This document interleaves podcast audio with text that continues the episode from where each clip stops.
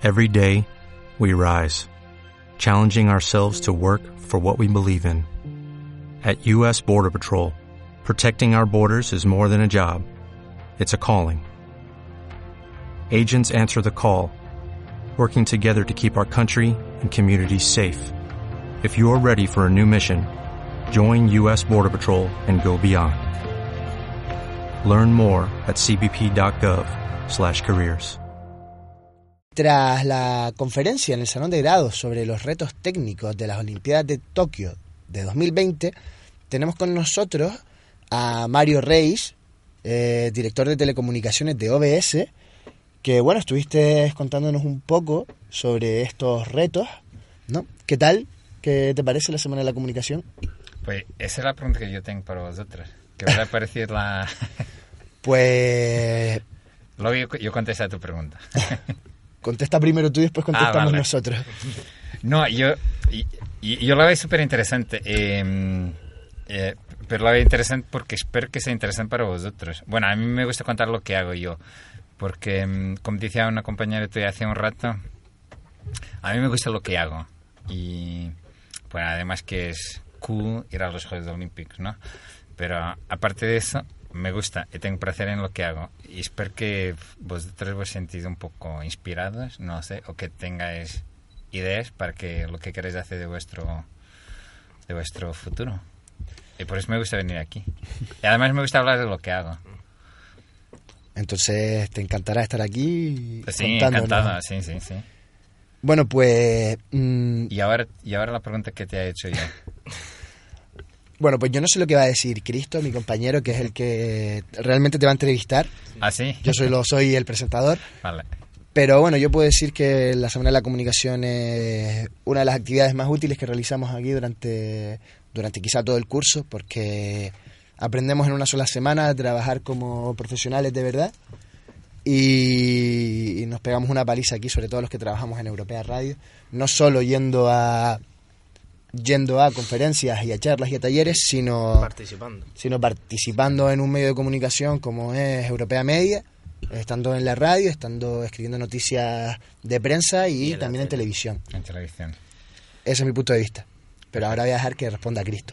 Bueno, sobre la Semana de la Comunicación, pues yo pienso que la Semana de la Comunicación es una semana en la que realmente nosotros estamos acercándonos al mundo profesional de la mejor forma posible, tratando con profesionales cara a cara y mano a mano, y no estamos dando clases de teoría, estamos aplicando a la práctica todo lo que hemos aprendido durante el curso. Claro. Y me parece que esa toma de contacto con gente profesional del mundo de las telecomunicaciones, del mundo de la radio, de la prensa, de la tele, pues yo creo que eso son cosas que nos va a ayudar a ir soltándonos de cara al mundo profesional. Pero bueno, si os parece, empezamos yo. Creo que el que tiene que hacer las preguntas aquí soy yo. Debería hacer las preguntas, porque si no te las hago yo. Bueno, pues empezamos porque el nombre de la ponencia se llama Retos Técnicos de las Olimpiadas de Tokio de 2020, y creo que lo habéis dejado bastante claro abajo, pero para la gente que no lo haya escuchado y que esté aquí en la radio, ¿cuáles son los retos técnicos que tiene OBS para las Olimpiadas de Tokio? Yo creo que son varios. El primero es hacer una producción... en 4K o HDR, lo que sea, pero con el incrementar la calidad de producción no significa que haya todos los equipos que están por detrás de una producción. Y cuando llegamos al tema 4K, por ejemplo, el primero challenge, ¿cómo se dice en castellano? Desafío es... A nosotros nos hace falta 50 obigones en los Juegos Olímpicos de verano, y no las hay al día de hoy. Ese punto uno. Relacionado con 4K, el segundo punto es cómo distribuir contenido 4K al mundo mundial.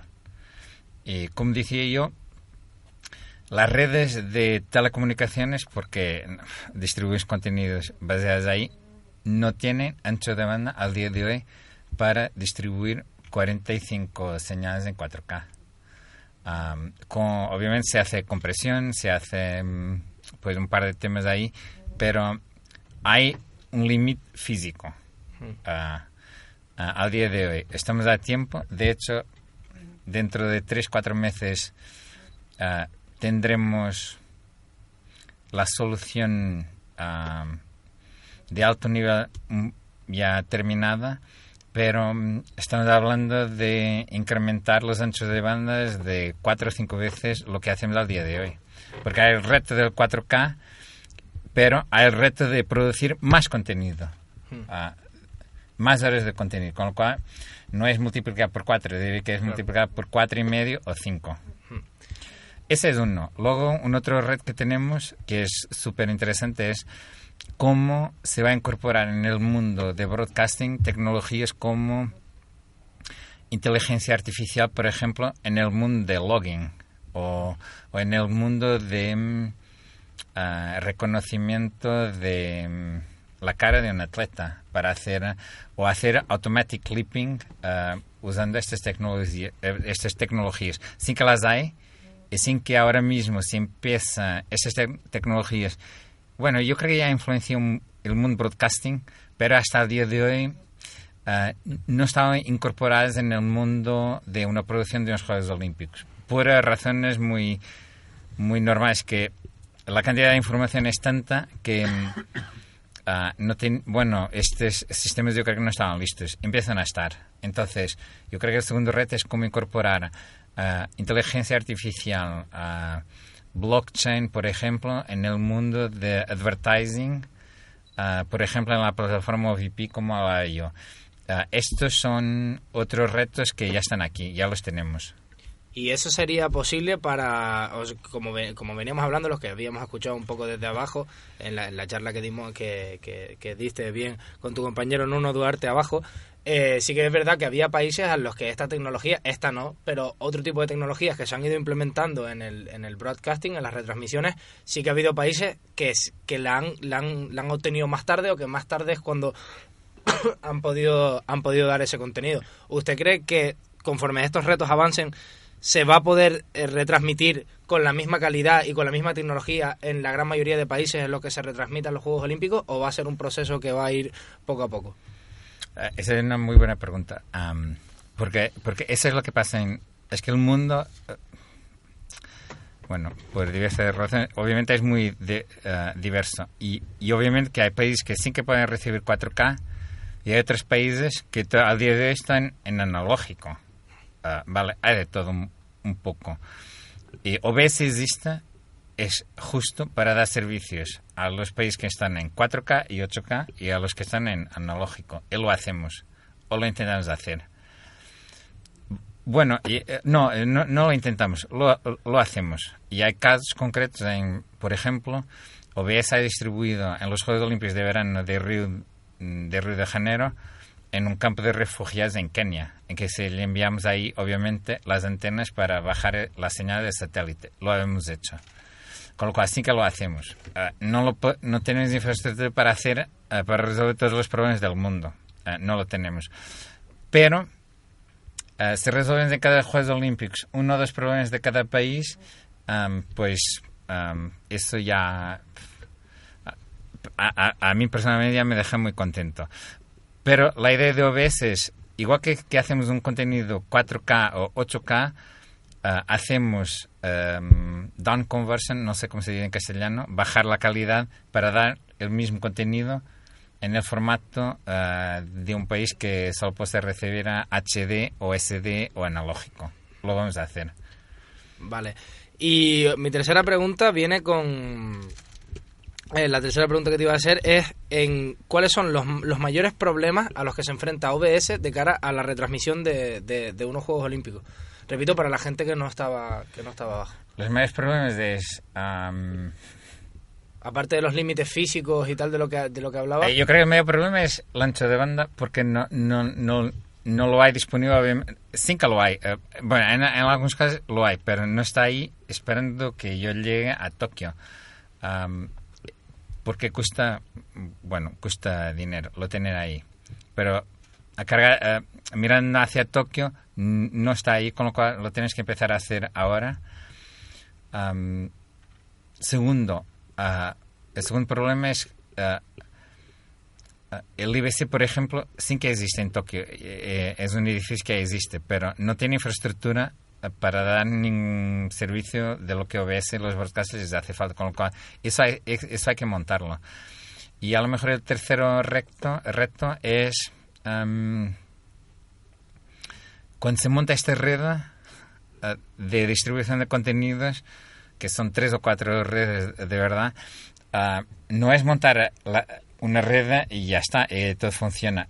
No, de verdad que es más lo que no funciona de lo que funciona. Y cuando estaba de ahí abajo, Jorge empezó a dar este ejemplo, sin que, por ejemplo, en Pyeongchang, pues habíamos tenido 2 tremos de tierra y pues un super accidente en Canadá que nos cortó un cable de fibras. Eso pasa todos los días en los Juegos Olímpicos, bueno, en el mundo.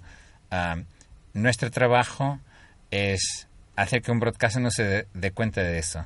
Y eso significa un poco pensar 2 años antes que voy yo a hacer caso acontece esto. Entonces, todo el tema de duplicar la red de redundancias, eso lo tenemos que hacer también ya. Y es lo que estamos haciendo ahora. Vale, mi siguiente pregunta va en ¿cuántas personas trabajan actualmente en OBS alrededor del mundo? ¿Durante los Juegos Olímpicos? Durante los Juegos Olímpicos o de cara a su preparación. Cuando de cara a su preparación somos 150 y estamos todos en Madrid. Pero en los Juegos Olímpicos de verano OBS llega a 8.000. 8.000 personas, ¿en cuántos países más o menos podríamos...? O sea, ¿alrededor de todo el mundo o centralizado? Viene de todo el mundo, sí, viene de 80 nacionalidades en los Juegos de verano. Pero obviamente estos 8.000 profesionales están en la ciudad donde ocurren los Juegos Olímpicos. Bueno, y mi última pregunta va enfocada a lo que viene a ser la Academia de OBS. ¿Cuál es la función que cumple la Academia? ¿Qué personas entran ahí? ¿Para qué se les eduque? Y si luego continúan trabajando para OBS. Yo creo que sí. Bueno, yo creo que Jorge lo sabrá mejor. Pero antes que Jorge conteste, esta Academia está relacionada con... O la idea fue... el BTT. Exacto, surgió de un programa que nosotros tenemos que se llama Broadcasting Training Program, que es un programa en que OBS, cuando llega a las Olimpiadas de Tokio, por ejemplo, vamos a las universidades de alrededor de Tokio y contratamos estudiantes que vienen a trabajar con nosotros de diversas áreas. No solo del mundo del audiovisual, de logística, de ingeniería, de todo. Entonces, yo creo que esta fue la idea, pero Jorge, yo creo que a lo mejor sabrá mejor el tema de la academia aquí en Madrid. Vale, pues mira, te cuento, la idea del Logging Academy surge porque este programa, el BTP, el Broadcasting Training Program, pues OBS, al tener el canal olímpico en Madrid, pues buscó una universidad para hacer precisamente un convenio de colaboración. Evidentemente, pues esta universidad ha estado muy vinculada a OBS, puesto que hay alumnos que están trabajando en OBS como staff permanente, han estudiado aquí. Yo como profesor de la universidad trabajo con OBS, con lo cual también ha habido ahí una relación. Y contestando a tu pregunta, los alumnos que estudian o que han participado en el Logging Academy se les ha dado una formación. Posteriormente pasan a ser parte de una base de datos y se les contrata como freelance y automáticamente pasan a la base de datos de esas 8.000 personas para que cuando haya que hacer una operación, ellos... OBS, pues aquellos que hayan funcionado, aquellos que hayan hecho su trabajo de una manera eficiente, pues entiendo que se volverá a contar. Entiendo más o menos con los ciclos olímpicos, ¿no? Cuando antes de la preparación de... Claro, piensa que los Juegos Olímpicos son cada 4 años, pero en realidad hay cada 2 años Juegos Olímpicos, porque se van simultáneos. Y hay otras operaciones que se hacen entre juegos, ¿no? Ahí están los Juegos de la Juventud, hay otra serie de operaciones también. Bueno, nada, ¿no tienes ninguna pregunta más, Cristo? Yo no tengo ninguna pregunta más, Pablo. No sé si tú tienes algo aquí. Si... No, yo quería comentar que Cristo está buscando trabajo, por eso preguntaba por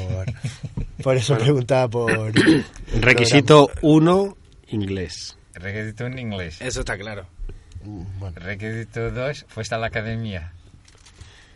¿Trabajas en la academia en Logging Academy o no? No.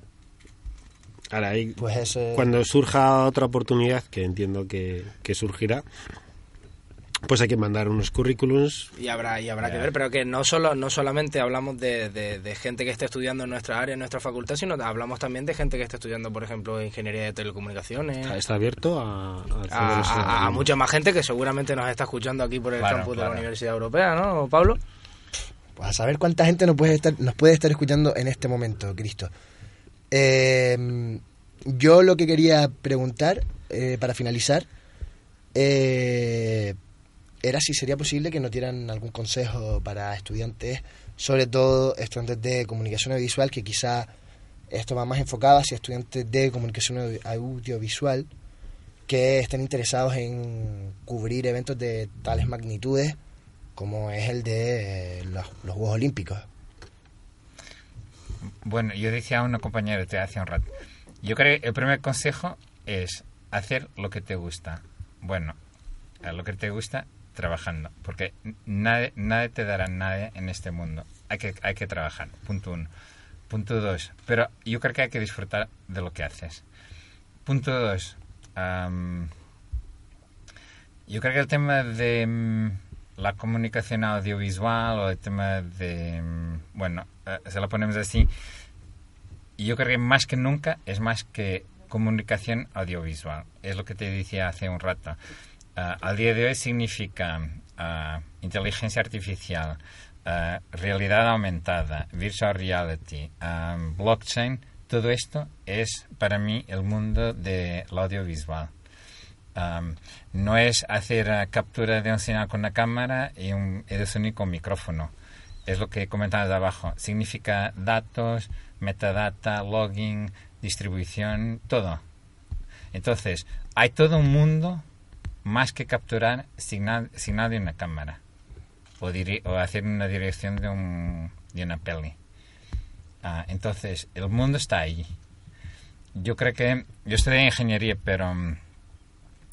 ingeniería de telecomunicaciones, sí, pero ¿qué es hoy ingeniería de telecomunicaciones? Pues esto es desarrollo de software, es blockchain, es eso, es machine learning, por ejemplo, una otra área en que estamos un poco investigando lo que va a pasar ahí, pero ya pasa y afecta el mundo del audiovisual. Entonces, yo creo que es 2 o 3 consejos: buscar lo que te gusta, tirar por ahí, hay que currarlo, pero el mundo está ahí y hay muchísimas oportunidades. Yo creo que más que nunca. Pues nos quedamos... pero hay que currar. Sí, eso es lo más importante, supongo. Yo creo que sí. Pues, Mario, muchas gracias. Coque, gracias por estar aquí y por explicarnos todo lo que queríamos saber sobre OBS y sobre la retransmisión de unos Juegos Olímpicos. Muchas gracias y mucha suerte. Y gracias a vosotros.